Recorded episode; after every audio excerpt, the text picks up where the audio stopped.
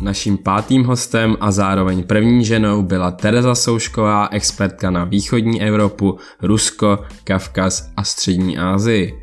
V tomto díle se zaměříme na dění v Bělorusku. Já bych vás chtěl eh, na začátek poprosit, jestli byste se mohla představit našim posluchačům, co jste studovala, co studujete, jak jste se dostala k tomu, co děláte a co vás na tom, co děláte, baví. Tak já se jmenuji Teresa Soušková a vystudovala jsem na Filozofické fakultě Univerzity Karlovy v Praze a nejdřív jsem studovala politologii a po několika letech jsem vlastně zjistila, že um, je to pro mě nedostatečné a že bych se chtěla rozvíjet nějakým způsobem ještě dál. A právě proto uh, jsem si přidala ještě další obor a to byly východoevropská studia, kde vlastně jsem pokračovala také na bakaláři a potom na magistru už jsem studovala dvou obor a momentálně pokračuji na doktorát se zaměřením na politiku ve východní Evropě, na Kavkaze, částečně střední Asii, hodně dělám Rusko a e, vlastně téma mého výzkumu na doktorátu jsou neuznané státy na postsovětském prostoru. Co se týká tomu, jak jsem se dostala k východní Evropě, tak já jsem asi k tomu vždycky inklinovala. Vždycky mě zajímalo spíš víc, co se děje na východ od nás, než na západ od nás. A mnoho lidí se k tomu dostane tak, že má nějaké rodinné vazby, má nějaké příbuzné babičky v Rusku, na Ukrajině, to já nevím, jestli bohužel nebo bohu dík nemám. Takže uh, takže já jsem se k tomu vlastně dostala tak, že mě to vždycky zajímalo, zajímala mě kultura, jazyk, eh, ruština i ostatní jazyky, které tam jsou, ukrajinština, běloruština. Momentálně jsou čím arménsky a uh, samozřejmě mě to zajímalo i z cestovatelského hlediska, takže myslím si, že kombinace všech těchto faktorů mě přivedla k tomu studiu a vlastně k tomu zájmu o ten region. Eh, máte nějaký, ať už osobní či profesní cíl, kterého byste chtěla do budoucna dosáhnout? a můj osobní a profesní cíl v této podobě se střetávají, protože bych ráda, aby česká veřejnost eh, pochopila ten východ, jak my to tady nazýváme, v celé té komplexnosti, aby se vlastně zamezilo nějakému jednostranému uvažování o těch problémech eh, zemí, ať už je to Ukrajina, Bělorusko, o kterém se budeme dneska bavit, Rusko, nebo i ten Kavkaz, že ty země jsou zajímavé, jsou komplexní a myslím si, že studium těch regionů nebo minimálně čtení o nich nám může eh, dát spoustu informací, jak bychom to třeba my u nás mohli dělat lépe nebo jinak. Mm-hmm. Pojďme teď už k samotnému tématu dnešního podcastu a tím je Bělorusko. Volby se konaly 9. srpna. Zvítězil v nich znovu Aleksandr Lukašenko, získal kolem 80%. V samotným volbám předcházelo to, že někteří kandidáti nebyli připuštěni k volbám, ať už se jednalo o Viktora Babarika či Valerie Capkalu, tak je tohle něčím výjimečné, nebo k tomu docházelo před volbami předchozími? Když se podíváme na tu situaci jako celek, i co se týká vlastně po rozpadu Sovětského svazu, tak eh, tam Aleksandr Lukašenko je prezidentem v podstatě z čtvrt století. Ty první volby v 90. letech on vyhrál uh, vlastně regulérně, ty volby byly svobodné a ti uh, lidé si ho zvolili svojí vůlí. To byly také poslední svobodné volby v Bělorusku a od té doby vlastně Lukašenko začal budovat to, čemu říkáme vertikála moci a začal vlastně, řekněme, uzurpovat moc eh, v tom státě a už vlastně ten prezidentský post neopustil. Eh, Prezidentské volby se konaly periodicky v období uh, každých pěti let a vždycky po těch volbách docházelo k nějakým demonstracím, docházelo k vyjádření nespokojenosti, mobilizaci těch občanů. Problémem bylo, že ta mobilizace byla nedostatečná pro to, aby vlastně měla nějaký vliv na to dění v té zemi. To, co vlastně vidíme dnes, uh, je um, určitý posun v tom, kolik lidí se vlastně zapojilo do, eh, do těch protestů a uh, ta vytrvalost. My vlastně vidíme v těch běloruských novodobých dějinách uh, ještě rok 2010, kdy uh, je vlastně brán jako, nebo do, do, do, do roku 2020 byl ten rok 2010 brán uh, jako takový největší přelom, kdy uh, byly největší demonstrace, a situace byla nejvyhrocenější a policie do té doby, nebo ozbrojené složky použily vlastně největší míru násilí a to v těch lidech vlastně zanechalo takový zlom. Takže potom ty následující volby už nebyly takové, vlastně byla obava, aby se neopakoval rok 2010. To, co se stalo dnes eh, v srpnu 2020, vlastně eh, hluboko předčilo ten rok 2010. Je tam vlastně, vidíme tam kombinaci několika faktorů, několika sektorů, které se prolnuly a vlastně, řekněme, nastala ta doba pro to, aby i ti lidé, kteří se dříve nezajímali o politiku, si řekli tak a teď už prostě i můj pohár přetekl a jdu do ulice, tentokrát už prostě mi to stačí a nechci, aby se to opakovalo v mé zemi, chci, abychom se prostě posunuli někam dál. Ještě když navážu uh, na ten rok 2010 a na, na události s tím spojené, tak o nich byl natočen dokument Běloruský sen a tak myslíte si, že takovéto dokumenty nebo seriály pomohou uh, k větší informovanosti lidí uh, po celém světě a rychlejšímu pádu například těchto těch demok- nedemokratických režimů? Já si myslím, že určitě informování, eh, zasvěcené informování, eh, jakékoliv, o jakémkoliv problému určitě pomáhá tu debatu posunovat někam dál, pomáhá informovat, informovat vlastně veřejnost v rámci Běloruska, případně v rámci emigrantských komunit a samozřejmě i široké, řekněme, světové veřejnosti, třeba i české, eh, české veřejnosti, která vlastně o dění v Bělorusku moc neví a určitě to přispívá k tomu pochopit obecně ten problém. Takže určitě to je dobré. Eh, co se týká jestli eh, toho, jestli je možné, aby to pomohlo, řekněme v fuzovkách, svrhnout nějaký dem- nedemokratický režim, to je otázka. Rozhodně bych to nespojovala. A uh, obecně vlastně o změny na domácí politice, uh, a vidíme to vlastně i teď na příkladu Běloruska, je to vlastně záležitost občanů té dané země, kam eh, vlastně není záhodno, aby se kdokoliv vměšoval, ať už eh, je to, řekněme, Evropská unie se svým prodemokratickým programem, Rusko se svými cíly, nebo případně i jiná země.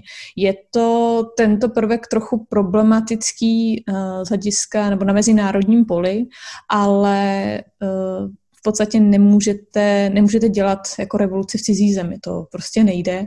Takže já bych to oddělila, to, co se ptáte, že je dobré, aby se o tom informovalo jakýmkoliv způsobem a uh, na, na základě tohoto následoval, následoval na základě toho nějaká další pomoc, řekněme uh, pomoc nějak sdílené know-how, co se týká nezávislých médií, nebo případně jsou aktivisté z té dané země a chtějí získat uh, nějaký pohled na to, jak třeba dělat kampaně, aby mohli dále Eh, dále nějak zveřejňovat té eh, své věci a tak dále, tak to je určitě dobrý krok.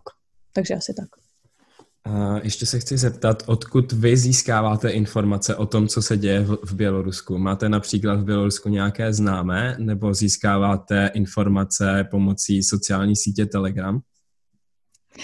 Uh, ta otázka, já bych ji trochu rozšířila obecně, co se týká zdrojů na, eh, z Běloruska nebo z východní Evropy. Vlastně oba ty zdroje, které jste zmínil, já používám, mám samozřejmě známé, eh, sledují telegramové kanály, případně twitterové účty. A já jsem si třeba všimla, že v českém mediálním prostoru je velký problém se zdroji z médií, jaká používat, ať už eh, když informujete o Bělorusku, Rusku nebo případně teďka o Náhorním Karabachu. Takže já bych to v podstatě uh, trochu rozšířila a co se týká zdrojů, tak vlastně máme zahraniční a české. Já nejdřív asi pohovořím o těch zahraničních.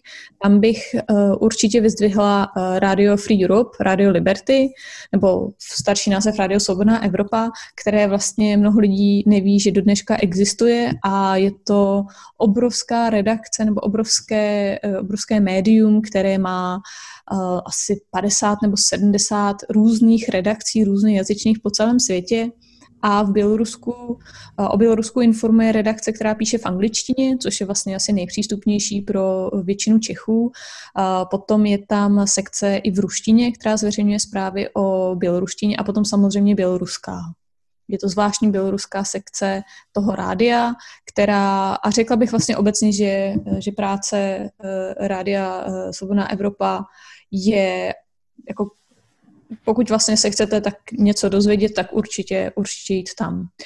Co se týká dalších médií, tak jsou různá uh, mezinárodní agentury nebo různé média, například určitě vždycky do, dobrá, uh, dobré je jít na Reuters, BBC, Deutsche Welle a tak dále. To jsou obrovská média, které mají, mají spoustu regionálních redakcí a spolupracovníků a ty informace jsou ověřované a jsou zasvěcené.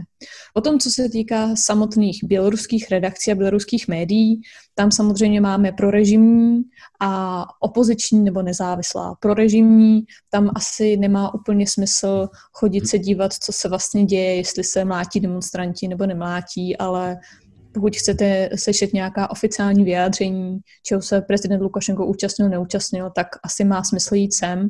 Jinak třeba z těch nezávislých já bych uh, jmenovala Tut By, Belsat nebo Charter 97.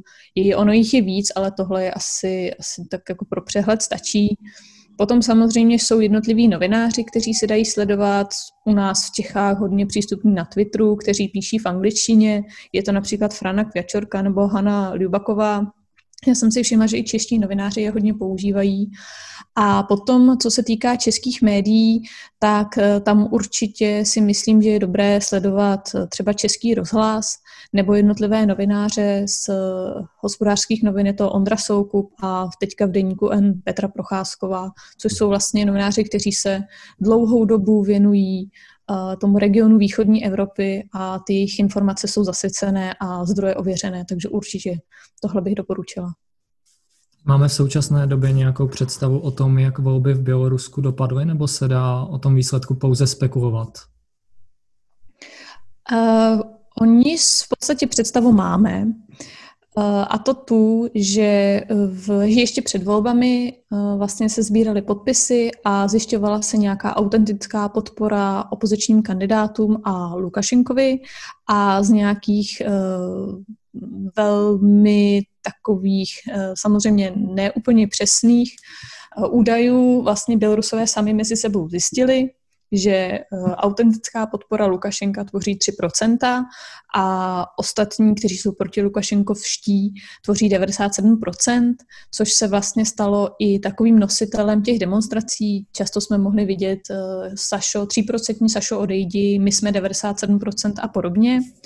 Eh, další zdroj toho, jak ty volby dopadly, jsou eh, nezávislé exit poly, které se konaly eh, ani ne tak přímo v Bělorusku, tam to bylo poněkud složitější, ale konaly se v zahraničí na ambasádách, což zase na druhou stranu vypovídá jenom u, o určitém vzorku lidí, většinou je to tedy běloruská komunita žijící za hranicemi, která je spíš naladěná opozičně, takže tam vlastně ty výsledky korespondovaly s tím, že 80% hlasovalo, obecně 80% hlasovalo za Světlanu Tichanovskou. A potom vlastně třetí věc je, že i z určitých volebních okrsků v menších městech, eh, a bylo to řádově jednotky těch okrsků, byly zveřejněny to, co pravděpodobně byly reálné výsledky, čili vítězství Tichanovské.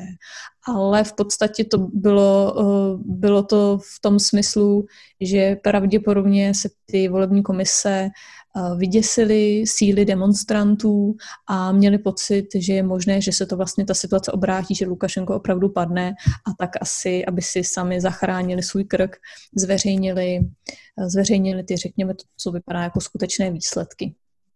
Vy už jste tady nakousla téma demonstrací, tak eh, demonstruje se pouze v Minsku, anebo se demonstruje po celém Bělorusku? Toto je také nový prvek, že většinou ty demonstrace probíhaly v Minsku, jakožto hlavním městě a městě, kde žije vlastně nejvíc, eh, řekněme, opozičně naladěných lidí. Je to především, to byla mládež.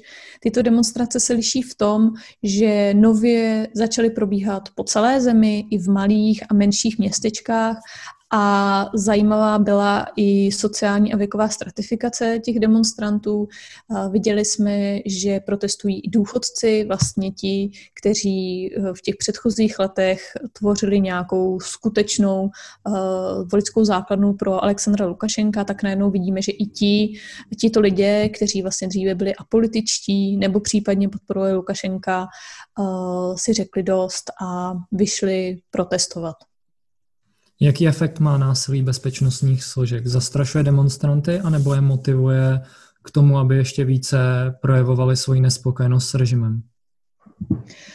Tento prvek toho násilí je celkem zajímavý v tom, že na začátku vlastně cíl toho režimu byl použít násilí, aby ty protestanty rychle rozehnali a vlastně svět, nebo ten běloruský svět a ta veřejnost se vrátili zpátky do normálu, tak jak jsme to vlastně viděli po všech těch volbách, které proběhly.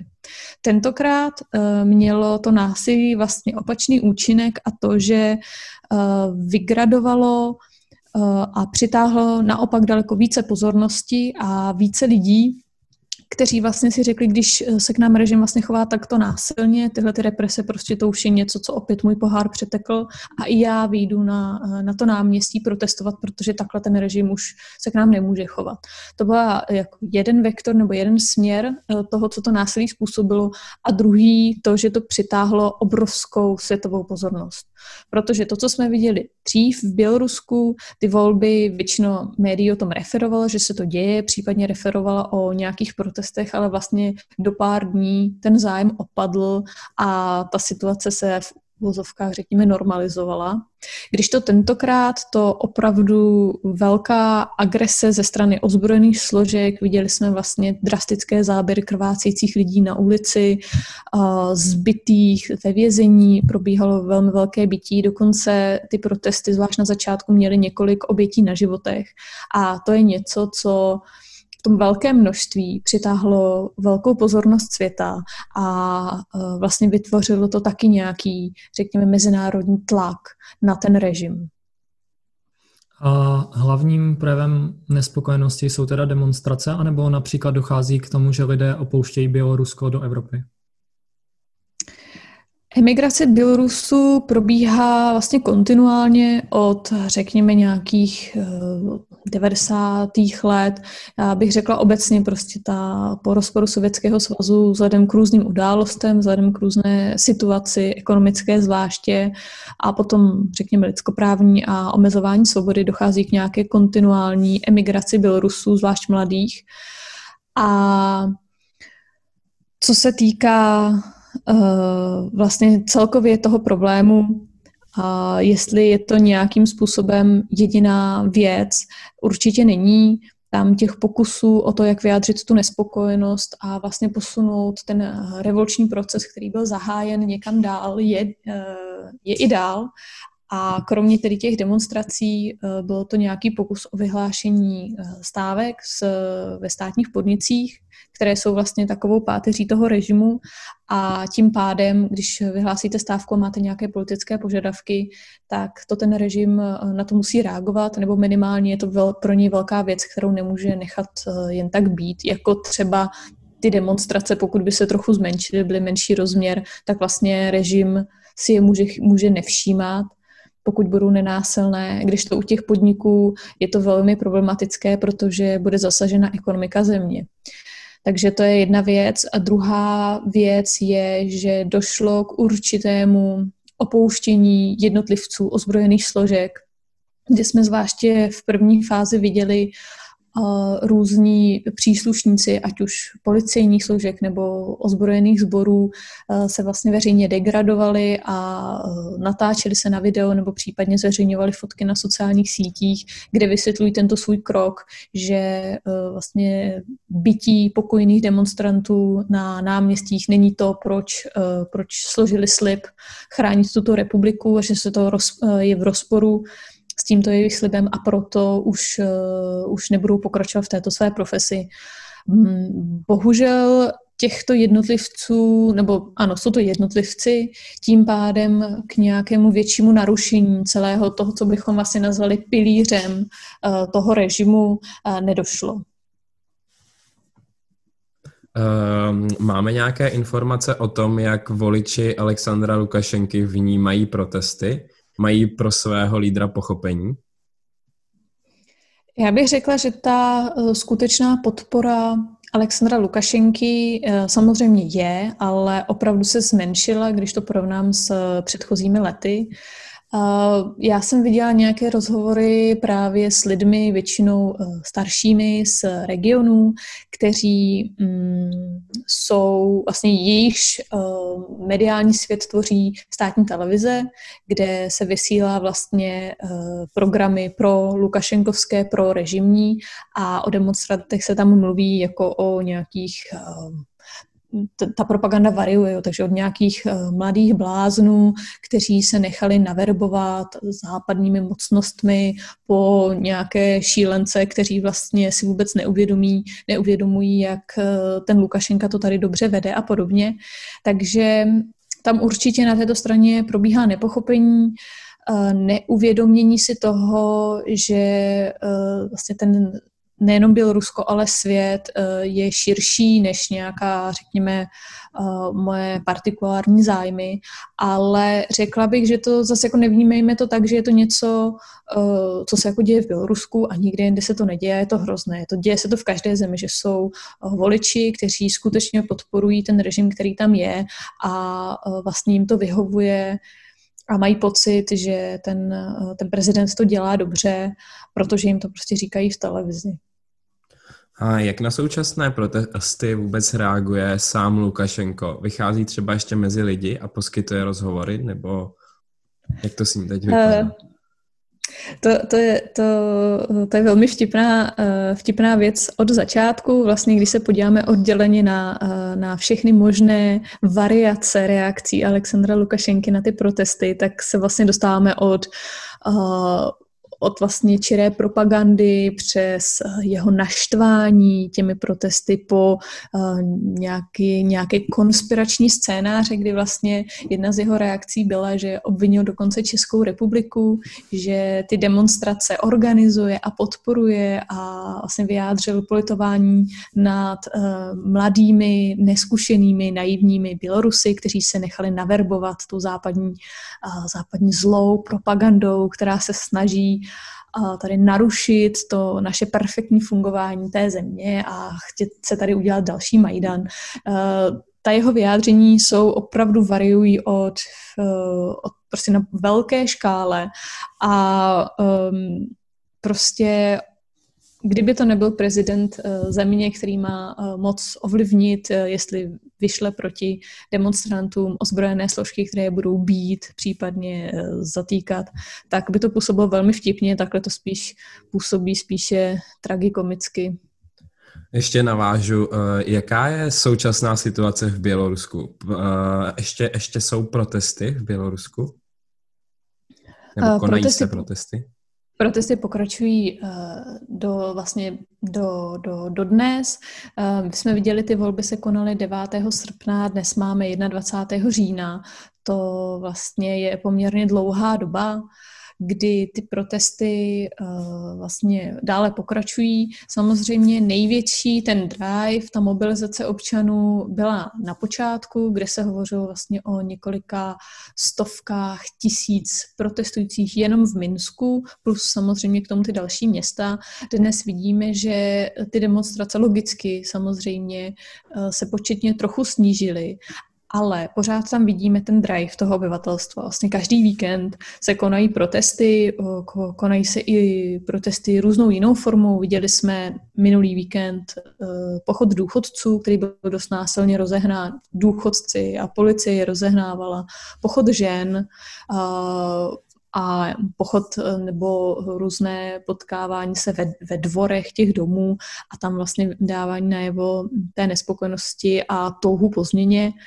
Takže ty demonstrace v podstatě se dá říct, že neustaly, pokračují doteď a ten režim na ně nějakým způsobem reaguje, ta reakce toho režimu se proměňuje od vlastně těch eh, násilných prvků nebo velmi silného násilí, eh, které bylo v prvních dnech, potom ono částečně ustalo vlastně, když ten režim potřeboval nabrat dech, vymyslet, co dál, jak tu situaci bude řešit, takže vlastně to vypadalo, že že ta ulice vlastně je na výši a mohla by vyhrát, jenže potom opět přišla ta studená sprcha, kdy eh, režim vymyslel taktiku, opět poslal prostě své ozbrojence, aby ty eh, demonstranty násilně rozehnali, stovky lidí se dostali do vězení a vlastně takhle to v těch jako vlnách pokračuje dál, takže vlastně, kdybych to měla nějakým způsobem schrnout, tak vždycky, když ten režim se cítí silný, tak e, vlastně používá to násilí a když se cítí slabý, tak vyčkává, nechává to proběhnout a přemýšlí, co dál, případně se radí e, s různými e, odborníky, v úvozovkách odborníky, partnery, co by vlastně měl dělat. A jakou sílu má v současné době běloruská opozice a existuje vůbec něco jako opozice nebo se dá spíše mluvit o jednotlivcích? Běloruská opozice eh, je vlastně roztříštěná a není moc koordinovaná eh, a režim se o to vlastně staral od těch 90. let. Boj proti opozici vždycky byl a Lukašenko si dával velký pozor na to, aby ehm, se ta opozice nekonsolidovala, aby byla roztříštěná. Takže to vlastně ten stav vidíme teď. Většina těch vůdců, to vždycky to vůdců opozice nebo těch nových opozičních figur, které měly nějakou popularitu, vždycky po volbách uh, buď eh, byly zavřeny, nebo před, před volbami dokonce uh, je zavřeli do vězení, nebo byli nuceni emigrovat. Takže vlastně my vidíme, že všude po světě žije spousta bývalých, uh, známých uh, běloruských opozičníků a je problém i v tom zahraniční, že vlastně zahraničí, že oni jsou roztříštění a tím víc je to problém vlastně v samotném Bělorusku, protože pokud máte protesty, máte nějaké počínající revoluční hnutí, tak aby se to projevilo nějakým způsobem do budoucna, aby to mělo nějaké směřování a budoucnost, aby to vlastně se potom opět nerozplynulo, tak potřebujete ty protesty začít organizovat. Musíte mít jasně identifikovatelné vůdce těch protestů a nějaké lidi, kteří mají mobilizační potenciál a vlastně to budou ti, kteří potom budou případně vyjednávat s tím režimem o jeho odchodu. A vlastně Lukašenko si tohle velmi dobře uvědomuje a právě i to násilí ze strany ozbrojených složek cílil na tyto skupiny lidí, na ty opozičníky s tím mobilizačním potenciálem, na organizátory. Takže co jsme viděli z koordinační rady, vlastně v určitý moment, kromě Světlany, uh, Světlany Alexejevič, všichni byli buď zavření, nebo byli v emigraci. To je případ vlastně Světlany Tichanovské, jejího manžela, který byl uvězněn, Viktora Babariky, který sedí ve vězení, Marii Kolesníkové, kterou vlastně donutili nebo pokusili se donutit emigrovat, ale ona se vlastně nenechala, na hranicích roztrhala svůj pás, takže vlastně uh, byla zavřena do vězení. Dají se sankce Evropské unie vůči Bělorusku považovat za maximum, co Evropská unie může dělat? To je věčná otázka. Co může Evropská unie dělat, co by měla dělat a do jaké míry uh, je to dobrý nápad více zasahovat do těch událostí uh, na té domácí scéně. Ty sankce samy o sobě jsou spíše nějakým jako morální, morálním nástrojem toho, jak podpořit ty demonstranty. Kdy uh, vlastně, když vy jste prostý běloruský občan na náměstí, nevíte, co vlastně bude zítra, nevíte, jestli na vás za hodinu nepošlou ozbrojence, kteří vás zatknou a zbijou vás, nebo prostě ještě něco horšího, tak uh, a vlastně jediný kontakt se světem máte uh, nějaké omezené, uh, omezené prostředky, média a tak, tak vlastně máte pocit, že jste v tom sami. A uh, jako logické, že Evropská unie nemůže poslat nějaké mírové sbory nebo své jednotky, aby bojovali za, za demonstranty, to opravdu nejde.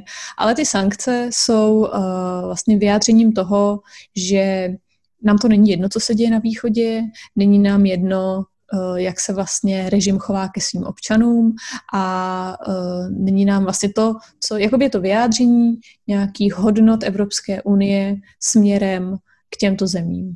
Takže ono to nějaký efekt má, ale vlastně tam se jedná o zmražení účtů, kteří, eh, kteří, eh, ti, kteří jsou na sankčním seznamu, mají zahraničí, případně je to omezení cestování nebo zákaz cestování do těchto zemí. A eh, týká se to většinou i jejich biznesu a podobně. Takže to má efekt na ty jednotlivce. Tam je v současnosti asi 40 osob, včetně Alexandra Lukašenky. Ale jako obecně ten daleko větší dopad je nějaký jako morální pro ty občany, kteří tam jsou. A vlastně je to i Eh, zpráva celému světu, případně ostatním, eh, řekněme, eh, mezinárodním hráčům, jako je třeba Rusko, že Evropská unie nebude mlčet.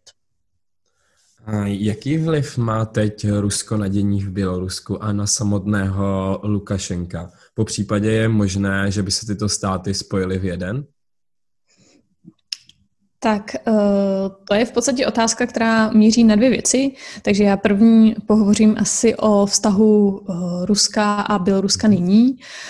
V podstatě eh, Rusko a Bělorusko spolu už se spolupracují od 90. let, vlastně od rozpadu Sovětského svazu. A v současnosti je Rusko vlastně jediným partnerem Běloruska, který mu zbyl tom smyslu, že uh, Lukašenko cítí, že jeho angažmá vlastně uh, si dost se kinklá a vlastně v jakýkoliv moment uh, by mohl padnout a Evropská unie nebo vlastně řekněme ti západní spojenci partneři mu v tom nepomůžou, aby se udržel u moci, což je vlastně jeho cíl. Jeho cíl je udržet uh, sám sebe u moci, mít vliv, být prezident uh, své země a zachovat ten režim tak, jak je. A jediný vlastně, kdo mu v tomto může pomoci, je Rusko, které vlastně sleduje svůj cíl udržet si to byl Rusko eh, ve své sféře vlivu a vlastně zajistit si nějakou stabilitu v oblasti, které Rusko nazývá eh, blízké zahraničí. A problém je, že eh, vlastně v tom celém vztahu mezi Běloruskem a Ruskem dlouhodobě, a teď vlastně navážu na tu vaši druhou část, druhou část té vaší otázky, kdy probíhalo budování toho, co se jmenuje, nebo oni to tak nazvali, svazový stát, kdy vlastně od 92. Eh, poloviny 90. let byl takový plán, že by Rus, Bělorusko přešlo uh, do Ruské federace jako jeden z těch subjektů a stali by se vlastně jedním státem. Tam je zajímavá historie, kdy Bělorusko v 90. letech na tom bylo opravdu špatně ekonomicky a Lukašenko se vlastně domluvil nebo začal vyjednávat s tehdy tehdejším prezidentem Ruska Jelcinem, eh, že by vlastně se ty státy spojily, což by znamenalo pro Bělorusko vyřešení ekonomické situace a eh, vlastně umáznutí obrovského dluhu, které Bělorusko u Ruska mělo. Ze strany Ruska v těch 90. letech, které mělo vlastně své ekonomické problémy, se to nezdálo příliš výhodné a tak eh, ty přístupová jednání probíhaly spíše laxně.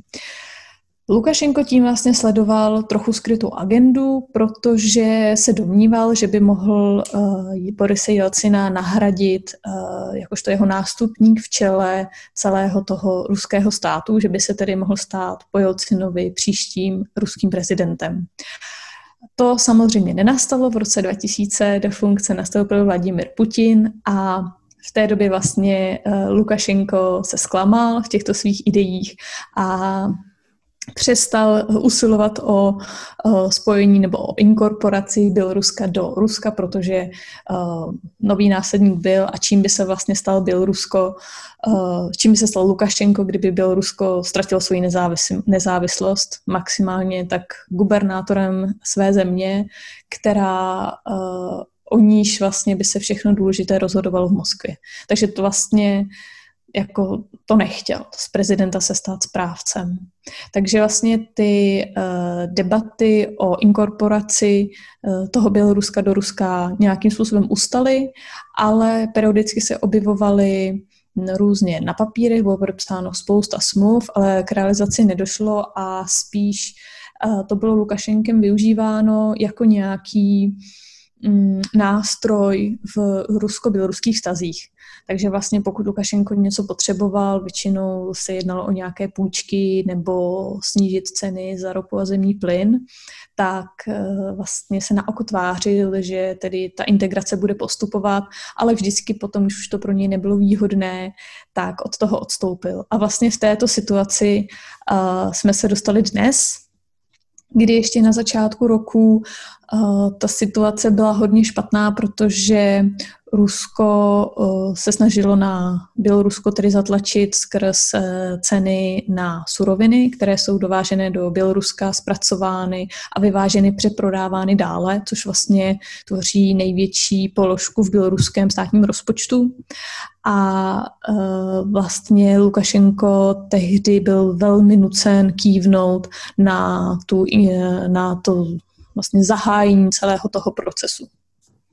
Jaký vývoj se podle vás dá očekávat? To je vždycky nejistá otázka. Zvlášť uh, v tomto postsovětském regionu uh, vlastně nikdy nevíte, co se v takové situaci bude, uh, bude dít druhý den. Je to velmi nepředvídatelné a ty scénáře vlastně můžou být jaký, jakékoliv.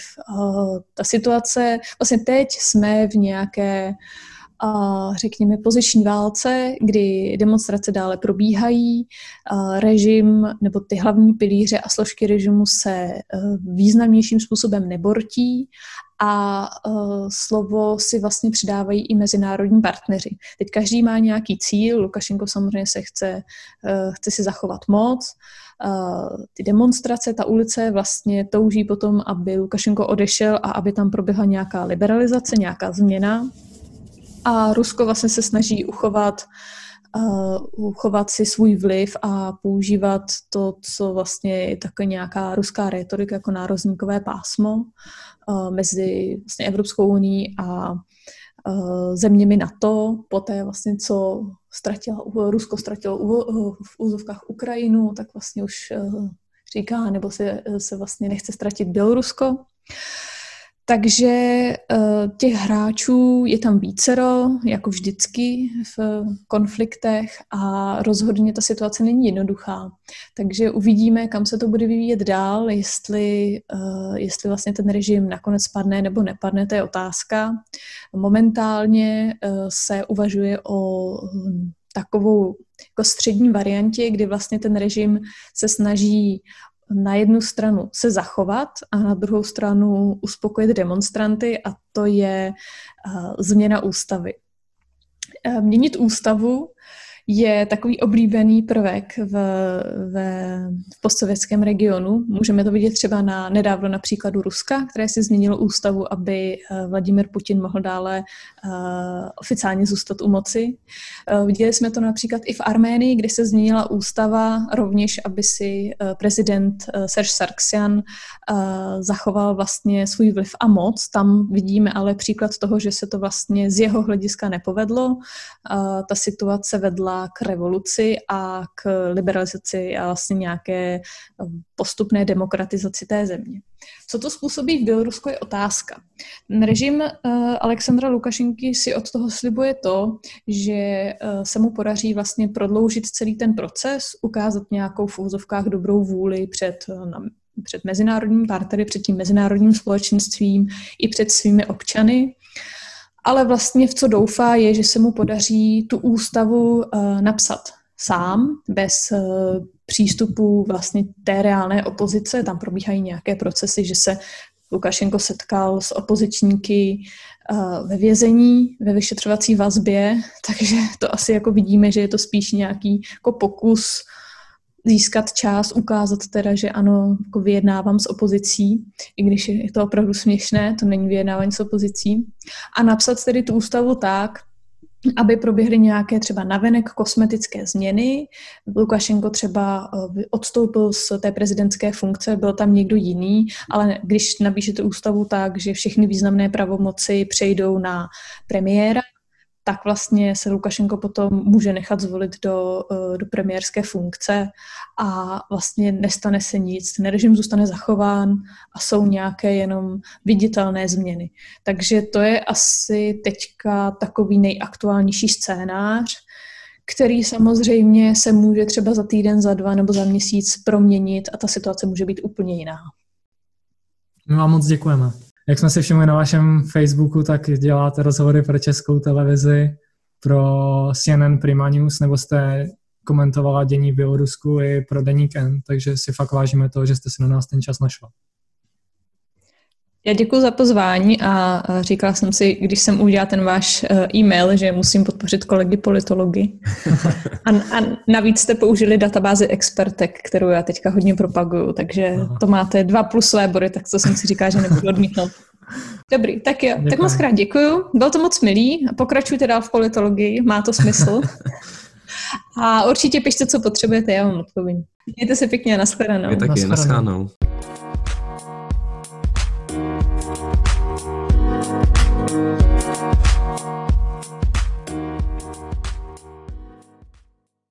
Budeme rádi, když nás budete poslouchat i nadále a sdílet rozhovory, které se vám líbí na svých sociálních sítích.